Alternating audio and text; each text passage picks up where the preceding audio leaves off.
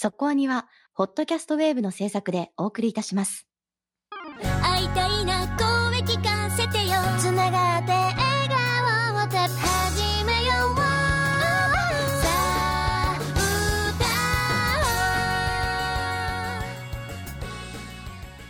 ディープじゃなくそこそこアニメを語るラジオそこアニそこアニちょっと珍しく、なせひとみの告知をしてもよろしいですか？はいえー久しぶりにですね、お客さんの前に出て絵本の朗読をすることになりました。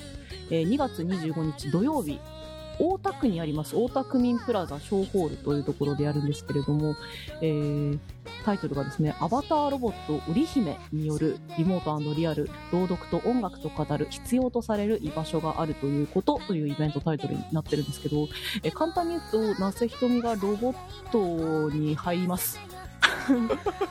はいはい。ちょっとね、最近やってるんですけど、織姫っていう、分身ロボットっていう言い方をしてるんですけど、要はその織姫自体には AI とか特に積んでなくって、遠くから遠隔操作に特化したロボットなんですよ。ああなるほどねそうそうそう。だから、今まではですね、もう3回ぐらい実はこの取り組みやってるんですけど、私自宅からしかやったことなくて、会場に今まで行ったことないまま、ロボットを介して何回か絵本の朗読の活動してたんですけど、今回は、えっ、と、入る演目もあるけど、お客さんの前に出る演目もあるっていう感じでちょっとやるので、久しぶりに皆さんの前で、えっ、と、姿を現して朗読する機会になりますので、時代だね、はい。でもねそれもねそうですね、うん。本当コロナになったから始まった活動でもあるから、だし私もね、子供がまだ小さいから舞台活動とかちょっと稽古とか頑張っていけないから、すごいマッチングしたなっていう感じではあったんですけど、そうそう、結構面白い取り組みじゃないかなと思うし、今回はまあタイトルからなんとなくお察しかもしれないですけど、この織姫っていうのが、まあ、ちょっとね、寝たきりの方の社会活動とかにもつながっていたりして、この織姫を介して、織姫カフェとかいう取り組みもあるんですけど、そこで接客をされたりしている、そういう人たちが中に入って、障害をお持ちの方と一緒に絵本を読むみたいなこともやるので、まあ、ちょっとそういう社会奉仕的な面もあるんだけど、まあ、単純に3つ絵本読むんで、ナセを見に来てくださいというお知らせでした。最近活動の幅広げてますねせちゃんねなんかね、多方面に分野が広がっているところなんですけど、ちょっとね、あの、お客さんの入りが寂しくてですね。ぜひはい。なのでね、皆さんのお力を貸してほしいんですよ。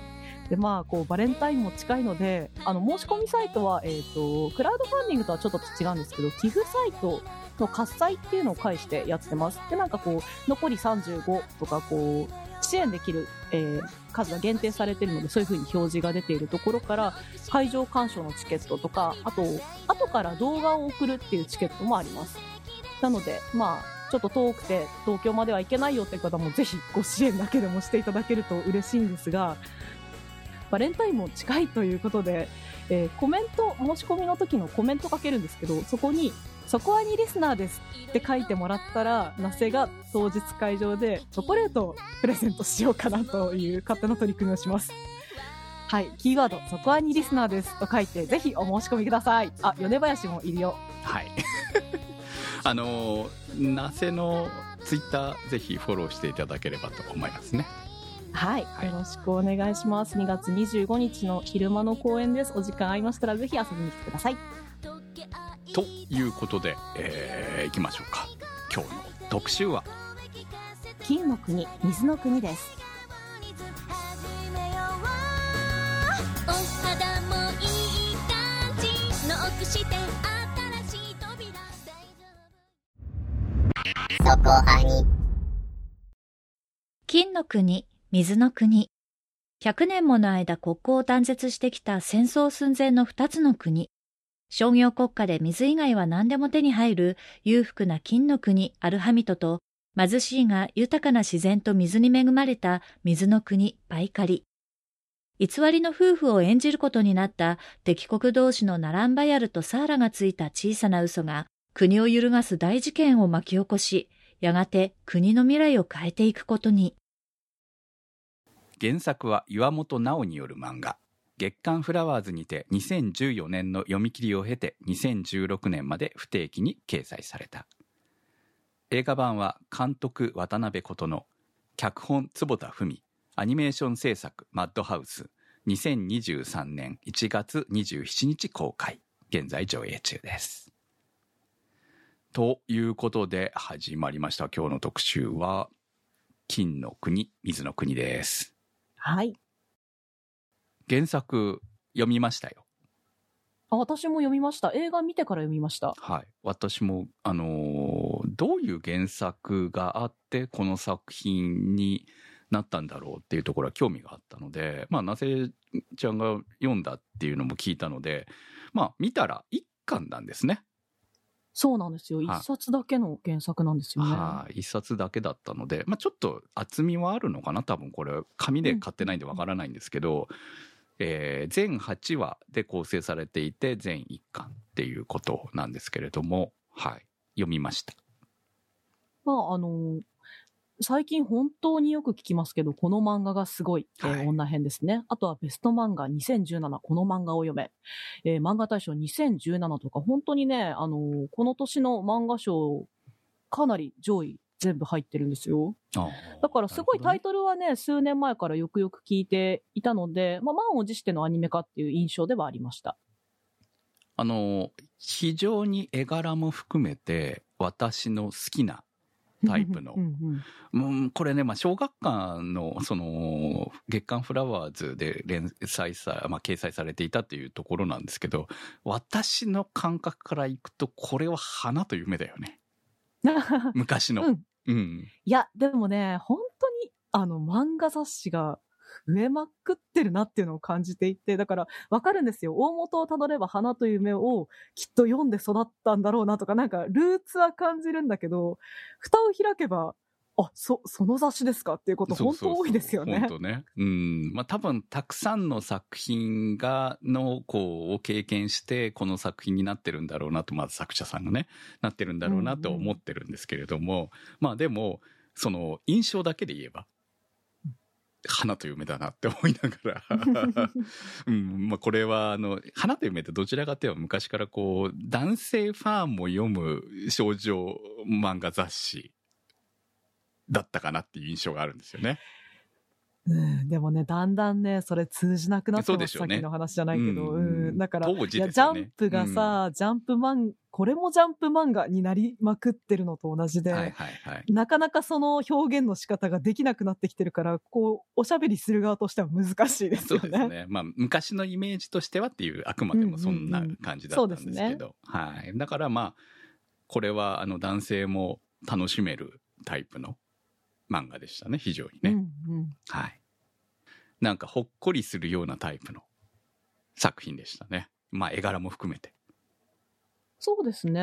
後でいろいろ話したいなと思うけど、本当にテンポがいいけど、キャラクターの深みを感じるっていうか、なんかありそう。いろいろ想像を広げさせるキャラクターとか社会の描き方だなっていうふうに思うので、なんかそういうところが男性も好きなんで、だから閉鎖的な世界ではない感じがするのが、うん、ちょっとこう、男性も好ましい少女作品には多いのかなっていう印象があります。そうですね。はい。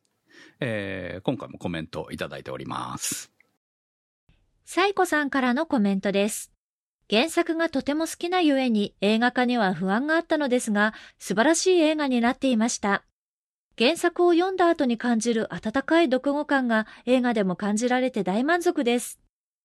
どのキャラクターも少し情けないところがあって、感情移入しやすいのが良いです。そしてそんなキャラクターたちにもしっかり芯があって、それぞれが身近な人の幸せを思う小さな願いが重なり合って、最後には国を変えていくというストーリー。理想論かもしれないけれど、それを信じたいし、そんな世界を目指したくなります。それぞれの国の景色はアニメならではの表現で本当に美しく描かれていました。ラストで宮殿の中を逃げるシーンでの迫力ある景色の数々、映画化してよかったとしみじみ思いながら見ていました。音楽も世界観に合っていてよかったです。原作と同じように何度も見たくなる作品の一つになって嬉しいです。ありがとうございました。原作がお好きな方から、こう、あの女性の方ですよね、コメントをいただきました。あのー作り手のね、スタッフの方もみんな本当に、この原作が好きでっていう感じでアニメ化に進んだタイプのスタッフ夫人だったのかなっていうふうに思ってます。YouTube に上がっているスタッフの方のインタビューとかをちょっと見たんですけれども、監督の方はもちろん、あの、キャラクターデザインされてらっしゃる方も、すごく原作が大好きで、とても、あの、キャラクターに愛を込めて描きましたっていうのがひしひしと伝わってきて、とても良かったですね。少女漫画によくあるサラサラの紙の綺麗に線入れしてスクリーントーン綺麗に貼ってっていうタイプというよりかは結構原作が、まあ、鉛筆書きタッチとか、そっちに近いような感じなので、これをまあキャラクターデザインにすごくあの素朴さも残しながら綺麗に落とし込んだなっていうふうにも思いましたし、うんなんかこう脚本の方もさ、あの朝ドラのマッサンとか、うんあとはコウノドリとか、なんか、すごい納得する実績をお持ちの方が 脚本化してくれたんだなっていうふうに思いました。なんかキャラクターデザインされてらっしゃった方は、あの結構デフォルメの絵を頑張って、あの原作に忠実に描きましたっていうところもおっしゃってたので、もうその通りですごく、あの、コロコロと表情が変わるところとか見ていてクスクスって笑っちゃいますね。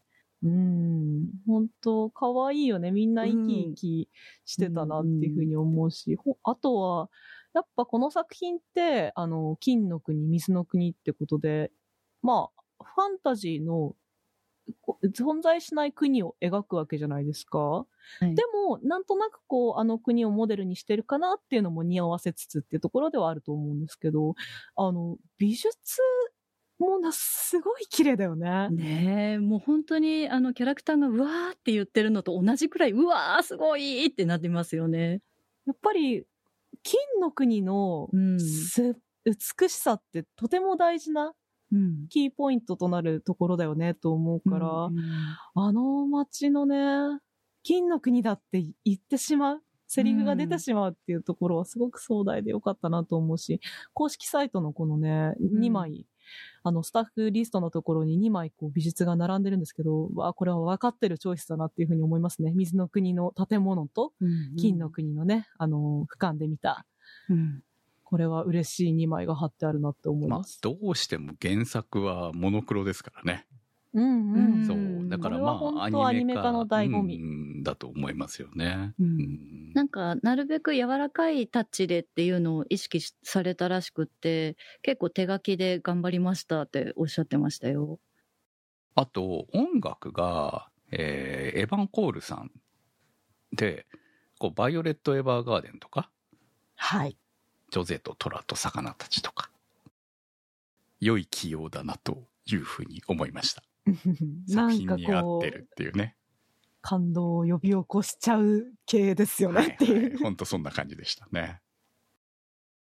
物語的には、一応この二つの国の、えーアルファミドとバイカリという国同士の戦争が始まるか始まらないかというタイミングがこの物語のスタートで、まあ一番最初に、まあ漫画でもそうなんですけれども、この二つの国が、えーどうして今まで争っ、まあ今まで何度も争ってきたっていうところなんですよね、この国同士が。というところが描かれているわけですけれども、まあちょっと笑えるような感じうん、うん。犬のうんちが入ってたからとか、猫のおしっこがとか、そんなくだらないことで戦争が過去始まっていたと。まあ少し、あのー社会風刺的なものでもあるのかなと思ったんですけど、まあそういうふうに撮る物語として見るものではなく、これはあくまでもファンタジーの物語として、えー見るべきものだし、そこまでその意図して、こう、何か比喩的なものになっているわけではないなというのは、まあ、この関係性とか、あのー中身を見てみれば、もっと社会は複雑ですからね。現実はそうね。そうっていう部分では、まあ、おとぎ話的な感じかなっていう風に見ていいんじゃないかなっていう感じはありますね。そうですね。あの、恋愛話ではあるけど、本当にね、子供に見せたいアニメですよね。この言い方もよくしちゃう。はい。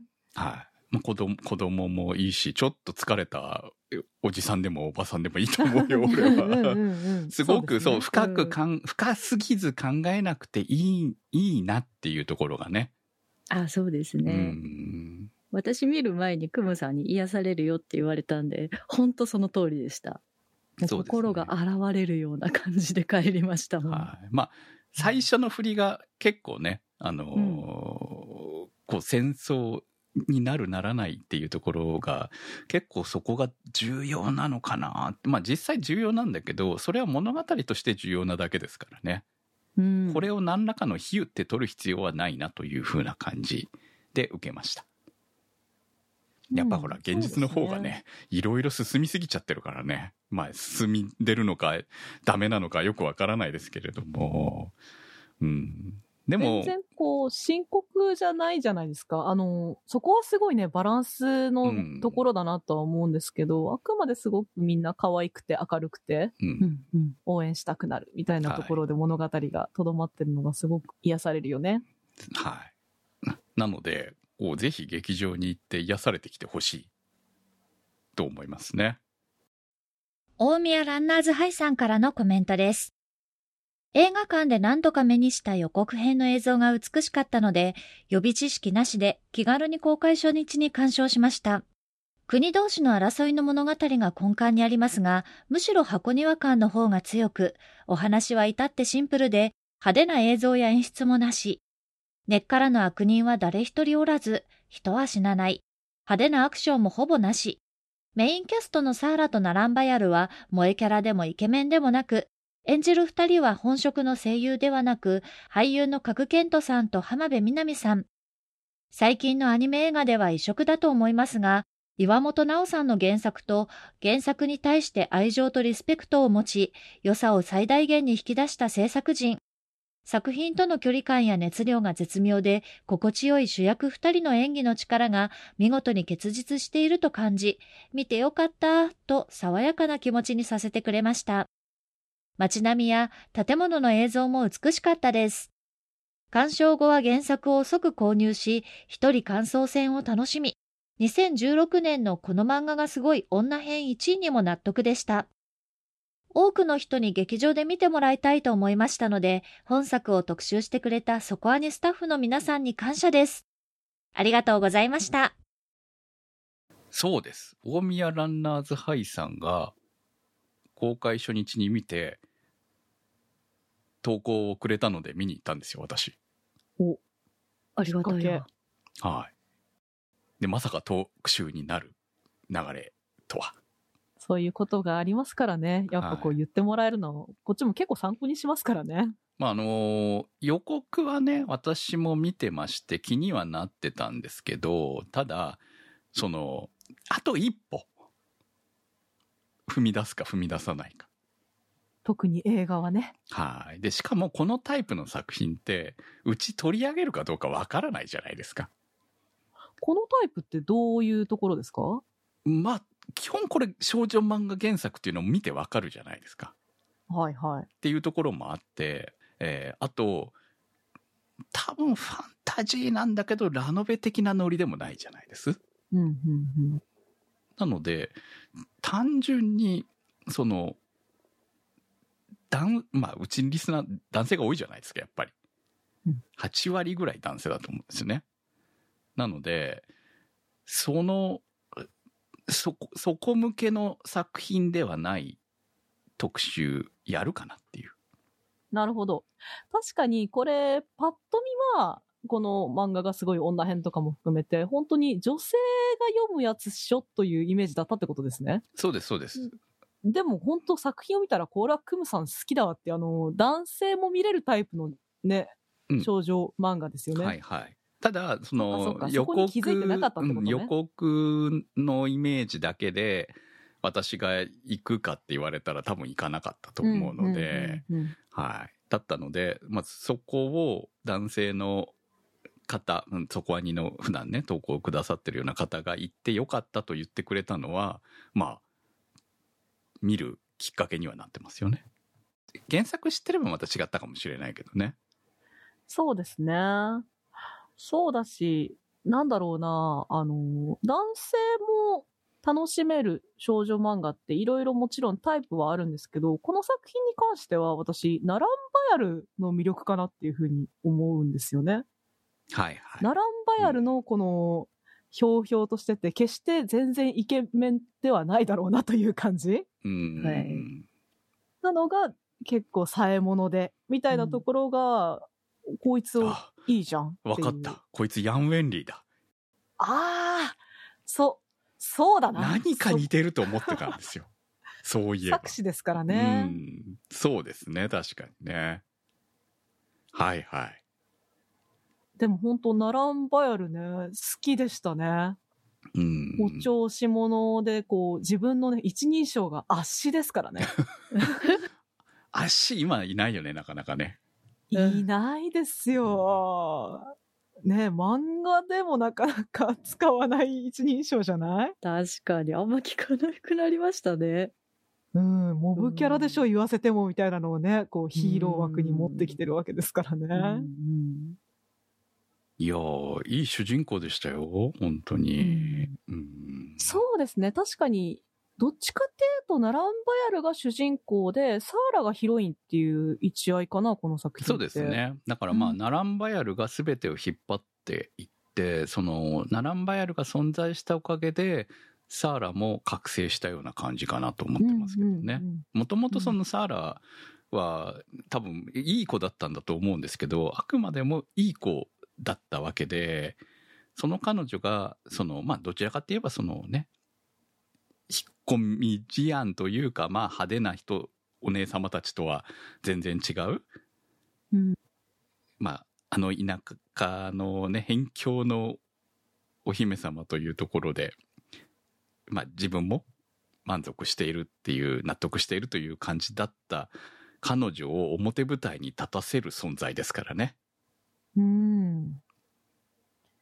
こう、サーラのその、本当にいい子っていう部分が後々効いてくるわけじゃないですか。いろんなところでね。うん。このね、こう、どんどんどんどんパズルのピースが組み合わさっていくのもすごく気持ちがいいし、ナランバエルのね、この口八丁がそれをこう、パチパチパチって組み合わせていくのがね、見てて気持ちがいいんですよね。気持ちいいですね。あと結構、ナランバヤルさんがエスコートしてる感じのところとかもすごい私的にはキュンキュンしてたんですよね。キュンキュンする。そうなんですよ。こいつかっこいいんだよな。そう。かっこいいのよ。王子様じゃない感じなのに、あのかっこよさですからね。うんやっぱね、リードしてくれるのはキュンとしちゃいますよ、女子。ね うん、非常にいい主人、まあ、このこの二人、このカップルは非常に良かったですね。サーラもね、あの、ヒロイン前じゃないじゃないですか。そうですね。うんうんもうそもそもこう、キャラクターデザインからね、もう表紙からわかるけど、ちょっとこう、ぽっちゃりしてるっていうところをもう押し出してるわけじゃないですか、うんこれは。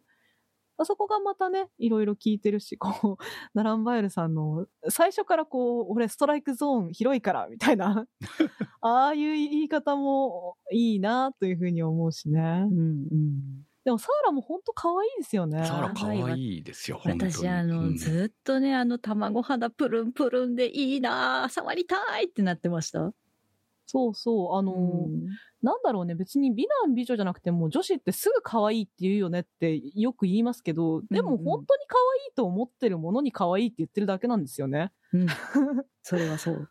そう、だからサーラは本当に魅力的で一緒に友達になりたいなとか思うし、そういうところがとっても可愛い人だなっていう。まあ、あれですよ。お嫁さんにしたい系ですよ。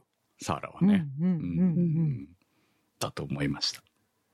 しっかり者だしね、なんだかんだね。そうで。すね。よく食べるけど。いいじゃないですか。うん食べるのはいいことですよ。健康的でいいうんうんあとはもう、今回の作品ではサーラとナランバヤルが、いわゆるこう、キャスト芸能人枠ってわけですよね。はい。まあ、でもこの枠はね、やはり宣伝のことを考えたら必要な枠だし、特にこの作品に関しては、女性に来てほしいんだと思うので、やっぱりワイドショー的なところでどんどん取り上げてもらっての作品でもあると思うので、私もそういうので見ましたからね。だから、やはり必要な宣伝枠ではあるとは思うんですけど、お二人とも合っててよかったですね。ねえ。あの、浜辺美波さんは、あの、いい意味で褒め言葉として全然浜辺美波さんを感じなくて、素朴なサーラにとってもフィットしてるなと思いまし。たし漫画読みながら全部同じ声で再生してましたよ。二、人とも。対してナランバヤルはもうめっちゃ各県となんだけど、結構あの、福田雄一監督組メンバーでもあったりするので、あの、思いっきりギャグやらされたり、やらされたりっていうか、楽しんでやってるんでしょうけど、だから私今日から俺はのイメージが結構あって、でも器用な方ですよね、各県とさん。あ、そうか、朝ドラでシリアルな役とかもやってたか？東京 MER とかにも出てますからね。おお、はい本当に役幅広いですし、まさにね、足がいる人だなって思って、嬉しかったですね。うん。なるほどなっていう感じでしたね。うんええ物語スタートしてこの二人が出た時からこの二人の結末はもうね予想とかのレベルじゃなくてこれこれだよねっていう終わり方をするっていうところもある意味安心感ですよねこの手の物語はね。そうですね。キービジュアルからして、あ、この二人くっつくんだなっていうところから構えて見てますから、はいもう最初の腕組むところからもう初々しくてもう見てらんないよっていう感じでしたね。うんそんな感じで見てほしいよね。うん。そうだね。付き合うこと分かってんのに付き合っちゃえよってずっと思いながら。そうそうそう。もうまヤジ飛ばしたくなっまちゃう。だ付き合わないのかとか。うん、それが楽しい。楽しい。い。直輔さんからのコメントです。すごい CG も神作がアクションシーンも奇抜な演出もこの作品にはありません。古き良き子供向けアニメ全盛期を想起させる童話のようなアニメーション映画です。何も身構えずスクリーンに向かい、そこで紡がれる物語をただただ楽しめばいい。大好きな作品の映像化に期待と不安でいっぱいでしたが、そうそう、ストーリーと人物だけでワクワクする、こんなアニメ映画を子供の頃たくさん見たなぁと、いつしか懐かしい気持ちで見入っていました。世界観を損なわない優しい色彩設定に、美しい背景美術、原作イメージ通りの余韻のある動画、お見事です。役どころが明確な豪華声優陣も効果的で、主役のお二人もよし。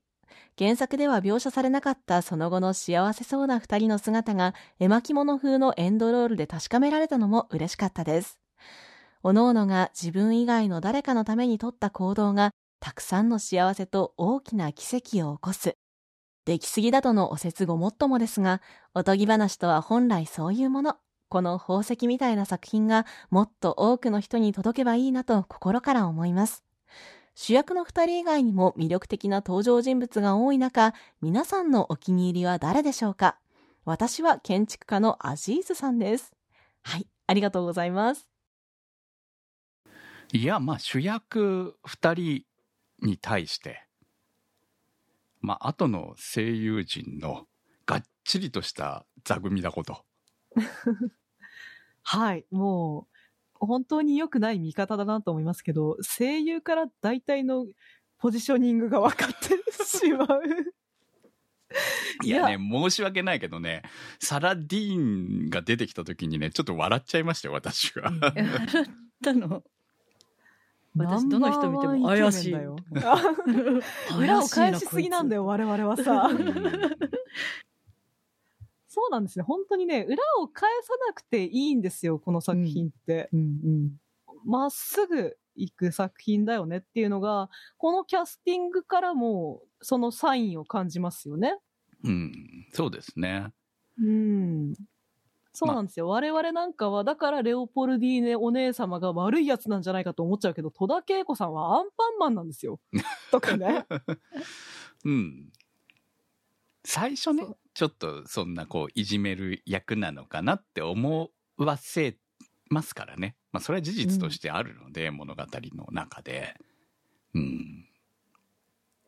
まあ、でも、えー国のことを考えているということは、えー描かれるし、何よりもサラディーンはすぐ、ナランバヤルと仲良くなっちゃいますから。だからこの急展開は分かりやすくていいですよね。うん。でも、こう、ほんとね、セリフ一個にいろいろ込めるのがとてもお上手なんですよね。一冊にとても凝縮されていて、サラディーンも、あ、こいつはバカじゃないなっていうのが、最初のシーンで、何でしたっけ？こんなに演じるの上手い人、僕以外で初めて知りましたみたいなこと言うじゃないですか。はいはいはい。そう、だからまあ見バレてるんですけどねそうそうそう。うん。っていうか、まあ最初からレオポルディーネからそういう話は聞いてたに違いないわけだし、その、それを前提として呼んだわけですよね。うん。とはいえ、お姉様からね、何も知らされてなくてもきっと感づいただろうなっていう感じはしますよね。うん。あのーサラディーンはちょっとバカなふりをしているだけっていうところで、まあ自分がどこまでこう出張ればいいのかっていうところは、あくまでも、こう、頭の中で計算をしているっていうのは見えてたわけじゃないですか。うん、うんで、も結局サラディーンを焚きつけたのはナランバヤルなんですよね。そうなんですよね。うんサラディーン自身がこう国を乗っ取ってやるぜみたいなマインドは全くなくて、いいかに、この、立ち回るかっていうのに特化してる男ですよね、サラディーンは。まあまあ理解はしてたし、できることはできるんだけれども、その自分はまあ、そのレオポルディーネの愛人として、えー今の立ち位置、要はこう役者としてのパトロンみたいな存在なわけじゃないですか。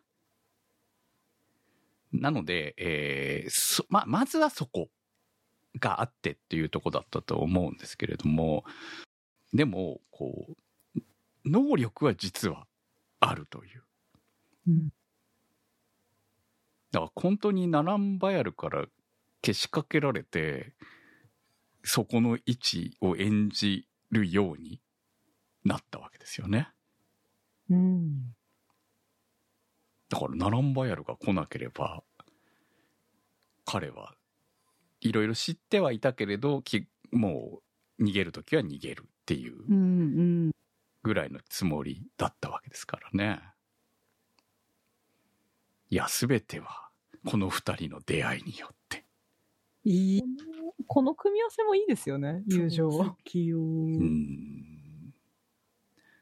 この二人友達になれんですね。普通に考えるとこの二人は友達になれないですよね。ね でもこう、利害関係から始まる友情ってやっぱ大人、大人の友達って感じがしていいですよね。う。うんん。ナランバヤルも別にその、サラ、ね、レオポルディーネの愛人ですからね。愛人、愛人というか、サラディーン一体 何人の愛人なんだよっていうところもあるので。みんなのサラディーンですからね。そうですよね。うんでもまあ愛人が左大臣になってるわけですからね。まあ愛人を左大臣にできる。まあでも、この辺はレオポルディーネも頭が良かったわけでしょ？サラディーンのことは愛してはいるけれども、サラディーンが、そのある程度左大臣に、こう、の能力として全くないわけではないから配置してたわけですよね。うんうん。うん。まあ、だってね、右大臣はピリパッパですからね。名前と思いましたよね。最初。まあだから、そういう、こう、部分だから、えー誰でもよかったっていうところもあったんでしょうけど、自分派みたいなものを置いておきたかったっていうところはあるでしょうね。うんうん。皆さんのお気に入りは誰でしょうということですが、私はライララですね。いや、マジレオポルディーネ様、だからうまいっすよね。あの、人事。人事っていそううか。そうそう、そうなんです。有能な人を従えてるんですよね。確かにう。ん。いや、忍者ですよ。くのいちですよね、どう見てもね。うん。あの世界観に合ってんのかっていうところを置いといて本当で。すよね。本当忍者だった。うんライララだけなんか軟体ですよね。別世界のいね、キャラクターですよね。うんでも面白かったからいい。うん。結構重要な役だったし。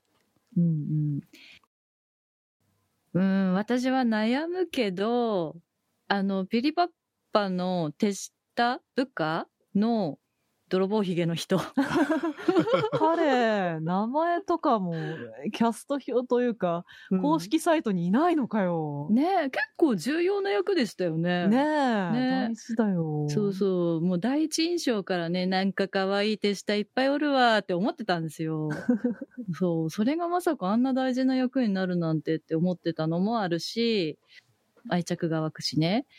で、なんか家族を人質に取られているからっていうのもあるかもしれないけれども、やっぱりあの、この国を思ってちゃんと動いてくれてる、なんか身代わりになってくれてるっていうところがね、かっこよかったかなって思います。国のためにっていうのもあるけど、彼は彼の、あの、選択で動いてるっていうところがまたいいよね。うん。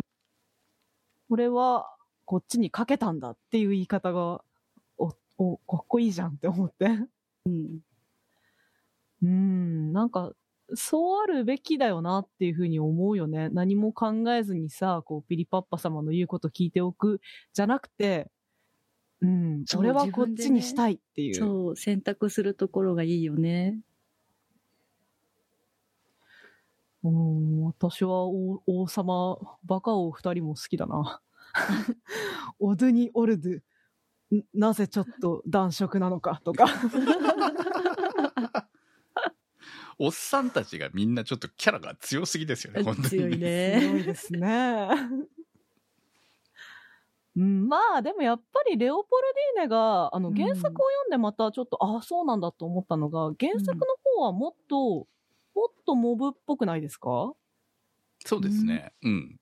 そう思いました。ぽいというか、なんだろうな、あくまで原作をこう忠実にアニメにしているストーリーラインだとは思うんですけど、こんなに重要キャラっぽく漫画では、そもそもこうキャラクターデザインがそんなにしっかり最初から出てる感じじゃなかったですよね。最初はこうお姉様軍の一人ぐらいの感じなのかなと思ってました。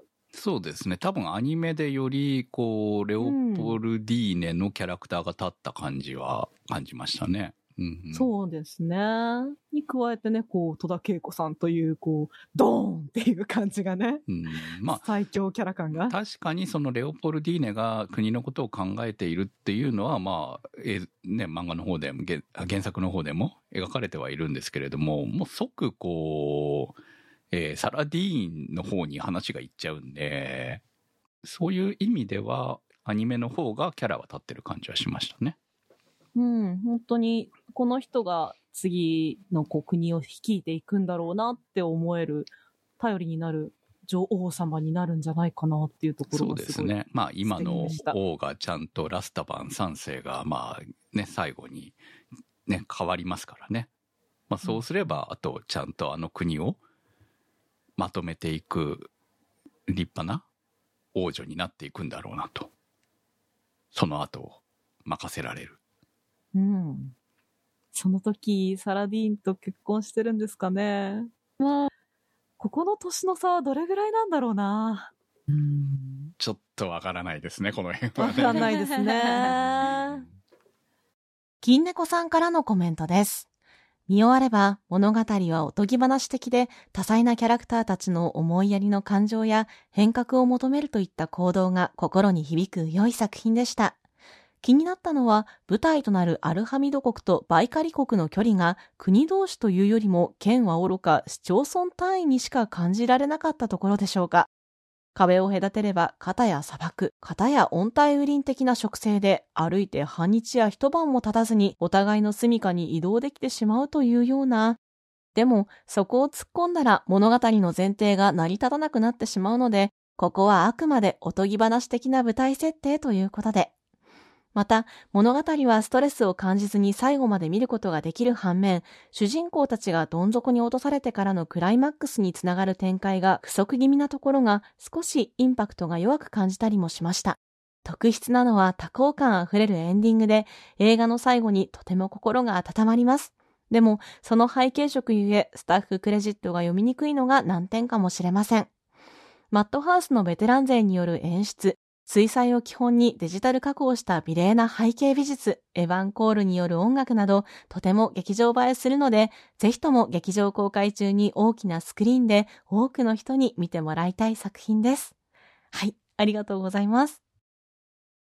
まあ原作も最後まで読んでしまったので、えーまあこれは原作通りなんですよね。うんうん。そうですね。私も先にアニメを見たから、例えばこう、サーラが水の国へ迷い込んでしまった時、迷い込んだというか、オドンチメグを探しに行った時に、こう、飲み比べをするじゃないですか。はいあのあたりとかもっと漫画だと読めるのかなと思っていたら、漫画の方もね、本当喧嘩を売った後にすぐ夜になるっていう感じでしたもんね。だから、展開も本当漫画に忠実でしたよね。うん、まあ展開もセリフも、えー漫画をそのままアニメ化してい綺麗にしたっていう感じですか？うーん、その綺麗にしたっていうのはなかなか深い言葉ですね。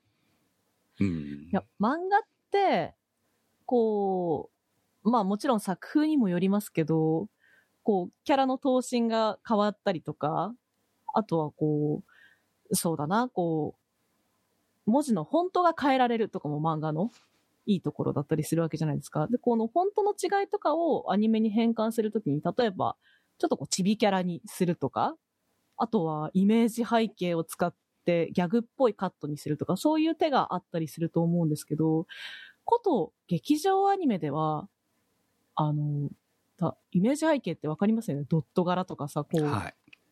ね、背景をしっかり書き込んだものではないやつですよね。あれを劇場でっていうのはなかなか、なんでしょうね、暗黙のルールではないけれど、見ないですよね。そうで、まあギャグアニメじゃない限りですね。うんで、特にこの作品のように映像の美しさが売りになってしまった場合、そのギャグとの相性の良さみたいなところが若干ずれてきますよね。そうですね。そのあたりが封じられるんだなっていうのをすごく感じるんですよね。だから、原作は例えばこう、国境の描写も違うじゃないですか。はい。もうちょっと適適当って言い方あれですけど、これ国境なのっていう感じぐらい、壁が、壁じゃないレベルですもんね。壁あるんだけど。道を歩いていっうんたら、バイカリについちゃうみたいな感じぐらいですもんね。そうなんですよね。そう。そのあたりとかがもう劇場版っていうだけで、ある程度こう、社会に即したというか、私たちが違和感を感じないところにまでルールを現実的なものに引き上げなきゃいけないんだなっていうのをすごくこの作品ではね、あの、ああ、すり合わせの難しさってそういうところにあるんだなっていうことを感じました。そうなんですよね。だから、まあ最初のそのオープニングのところでのこの物語のこういう物語ですよみたいな部分の描写から、えーまあ本当におとぎ話的な感じなんですよっていうふうに、まあ、あえて見せてるんだと思うんですけれども、でもそれも原作と一緒なんで、だからその感覚で見てくださいと。そうじゃないと、その国同士の距離とか、この国はね、緑豊かで、この国は砂漠です、みたいな、なぜその気候の変化が起きてるんだ、みたいなことを、やはり納得できなくなっちゃうと思うんですね。おとぎ話じゃなければ。うん。突っ込み始めたらキリがなくなっちゃう部分なので、でもまあ漫画だったら多分それは気にならない。そこがその綺麗な映像になると気になる部分をいかにすり合わせてアニメ化するのかなっていう部分が、まあアニメから見て原作を読んだら、あ、なるほどって非常に納得できたっていう感じの部分はありました。ね、漫画で読むと違和感に感じないところが、映画の時は、例えばね、こう、インフラっていう言葉普通にナランバイル言うじゃないですか。あれとかも、インフラっていう言葉っていつ頃からですかね？でも、ここ10年ぐらいで出てきたような言葉じゃないですか。よく日常的に使うようになったのは？10年から、まあもう少し前からあったにしても、少なくともああいう世界観にインフラっていうのは合わないですよね。って思っちゃったんだよな。で、も、漫画の中で見ると、もっと、あの、現代的な言葉も普通に使われてたりとかもしますし、まあ、ギャグの部分では許されちゃうんだよね、そういう部うん分も。うん。うなんですよ。漫画として見れば別に全然気にならない部分が、映像が綺麗になって、リ、まあリアルというわけではないんだけど、動くようになった分、そういう違和感みたいなものはやっぱりどうしても出てきちゃうんだなっていうのを、えー、だから、原作を知っていれば気にならないけれど、原作を知らなければあれって思うシーンはやっぱり少しずつあるなっていうところがありましたね。うーん。そうですね。もう、イフの話になっちゃうけど、その、映画だから封じられてしまった演出法とかを使って、テレビアニメだったら気にならなかったのかなとか、でも、それもね、本当むわかんないです。作り手によってなんだろうなとも思うから。そうですね。だからまあ、どの作り方が一番いいのかはよくわからないですし、原作ファンとしてはここまで原作を美しく映像化してくれたのであれば満足なのかもしれないし、それをこう、後からアニメを見て原作を読んだ側からすると、えーも別の方法があったんじゃないかっていう部分。まあ、この作品として不満があるわけじゃなくて、ただう、んこの原作をアニメ化するとなった場合に、どういう映像化の方法があったんだろうっていう部分に対しては他のアプローチもあったかなっていう気がしないでもないっていうね。うんなるほどね。っていう気は、うん、でもいい作品なんで多分ね、これ、このキャスティングは映画だからできたわけじゃないですか。確かに。もうこの二人以外考えられないわけですよね。ナランバヤルもサーラもね。うんうんだから、でもこれが、あの、例えば深夜アニメだったら、このキャスティングできたかって言ったら絶対違うでしょ。うん違うでしょうね。うん。多分ね、今時の声優さんがやられてたと思うんですよ。うんだからまあ、そそれではなくもうこれを見ちゃったからもうこの二人しか考えられないと思うわけなので、うんまあそこの媒体の違いみたいなところはやっぱりどうしてもね、あるのかなと思いはするわけですけど。うんなんか私はその出だしのところの隣の国同士なのにめっちゃ気候が違う違和感っていうのはもうメタっぽい感じもするんですけれどもあファンタジーねって受け入れられちゃったからあの序盤にそういうのが出てきてくれてよかったなとは思ったんですよね。うんうんうん、だからやっぱ見る人によって違和感を覚えたりそうでもなかったりちゃんと受け入れられたりとかっていうのはやっぱ難しいなって思いました。ちゃんとそうやって、うんあの、こういう作品ですよっていう提示は上手にいっぱいしてくれてるんですよね。そう、リアリティラインをどこに置くかとかそういう部分をね、あの、うんうん最初に提示をちゃんとしてくれてるので、いいんですよ。うんうん。いいんだけれど、ちょっとなんかもったいない感っていうのも感じないわけでもないっていうのかな？うんうんそこでね、あの、頭では理解できるけれど、というところにとどまる人も少なくはないだろうなと、まあ自分がそうちょ少なからずそう思ったというところはあるね。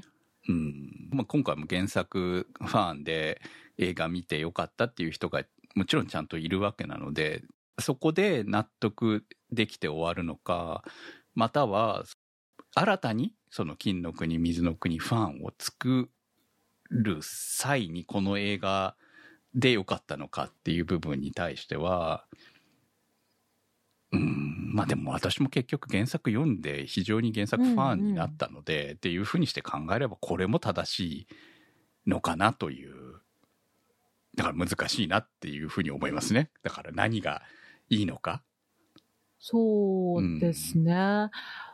これは本当に、イイフのまたイフの話になりますけど、この作品を劇場でやろうっていうのは本当に今の時代だからこそって感じしません？ああそうですね。確かに劇うん場アニメ作品が、まあ、ある程度、こう、なんていうの数字が取れるっていう。そうそうそうそれをこう、こう、て、うん、結構挑戦的に映画として選んだ原作っていう風にも思ったから、映画を、その、どれで媒体化するか、どれでアニメ化するかっていう時に選択肢に入れられる状況になってるんだよねっていうのはなんか面白いポイントだなと思いました。はい。まあそうだと思いますね。確かにね。このタイプの作品がまあ、実写ならあると思うんですよ。そうだし、うん例えばテレビアニメ、ワンクールでやるにはちょっと短いから、うーん、どうしようかって、こう、いい作品なのにアニメ化なんかならないよねっていう作品あるじゃないですか。はいはい、ありますね。確かにね。そうそう。そうなってしまわなかったのは素晴らしいことだよねっていうふうに思いましたう。ん物語的にはもう本当にこのままに近いわけですよね。原作。うん、うん。そう。だから、それをそのままね、2時間の枠に綺麗に収めて別に尺も無理やり感もなくっていうのは、あまさにこの原作映画2時間という映画の枠の中で作るためにあったのかって言われりゃその通りだなって思うんだけど、うん。でもまあ8話という構成っていうところも、なんかこう、8、まあ8話っていうアニメなかなか難しいとは思うんですけど、11話のワンクール作品として考えたら、なんかありなんじゃないのかなっていう気もするっていうね。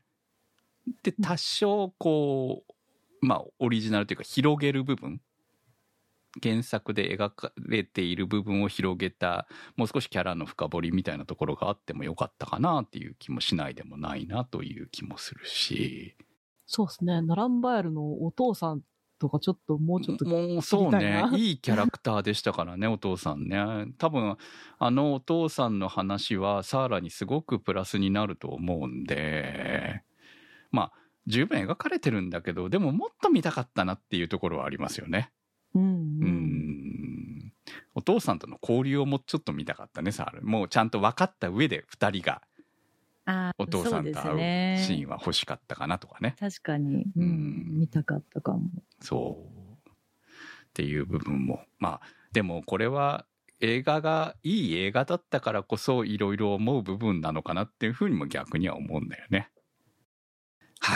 ということで、えーっと、後悔はさせない映画なので、ぜひ見に行ってほしいと思います。まあ、劇場で公開されてるうちに見に行ってほしいと思いますし、まあ、こういう作品が成功する形っていうのも大事だと思うんで、今後いろんな作品が作られる上でもね。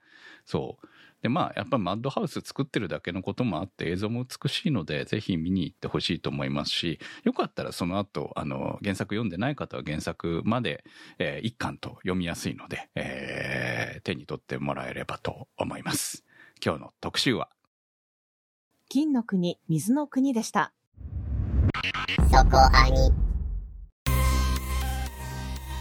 そこアニサポーターズ募集そこアニの運営を応援していただくサポーター制度そこアニサポーターズ。1週間1ヶ月のチケット制で応援していただいた方のお名前を番組内でご紹介いたします。好きな作品の特集に合わせてのスポット応援も大歓迎。チケットはそこアニ公式サイトからご購入いただけます。サポーターの皆様には毎週特典音声「そこアニサイド B」をプレゼント。まだ見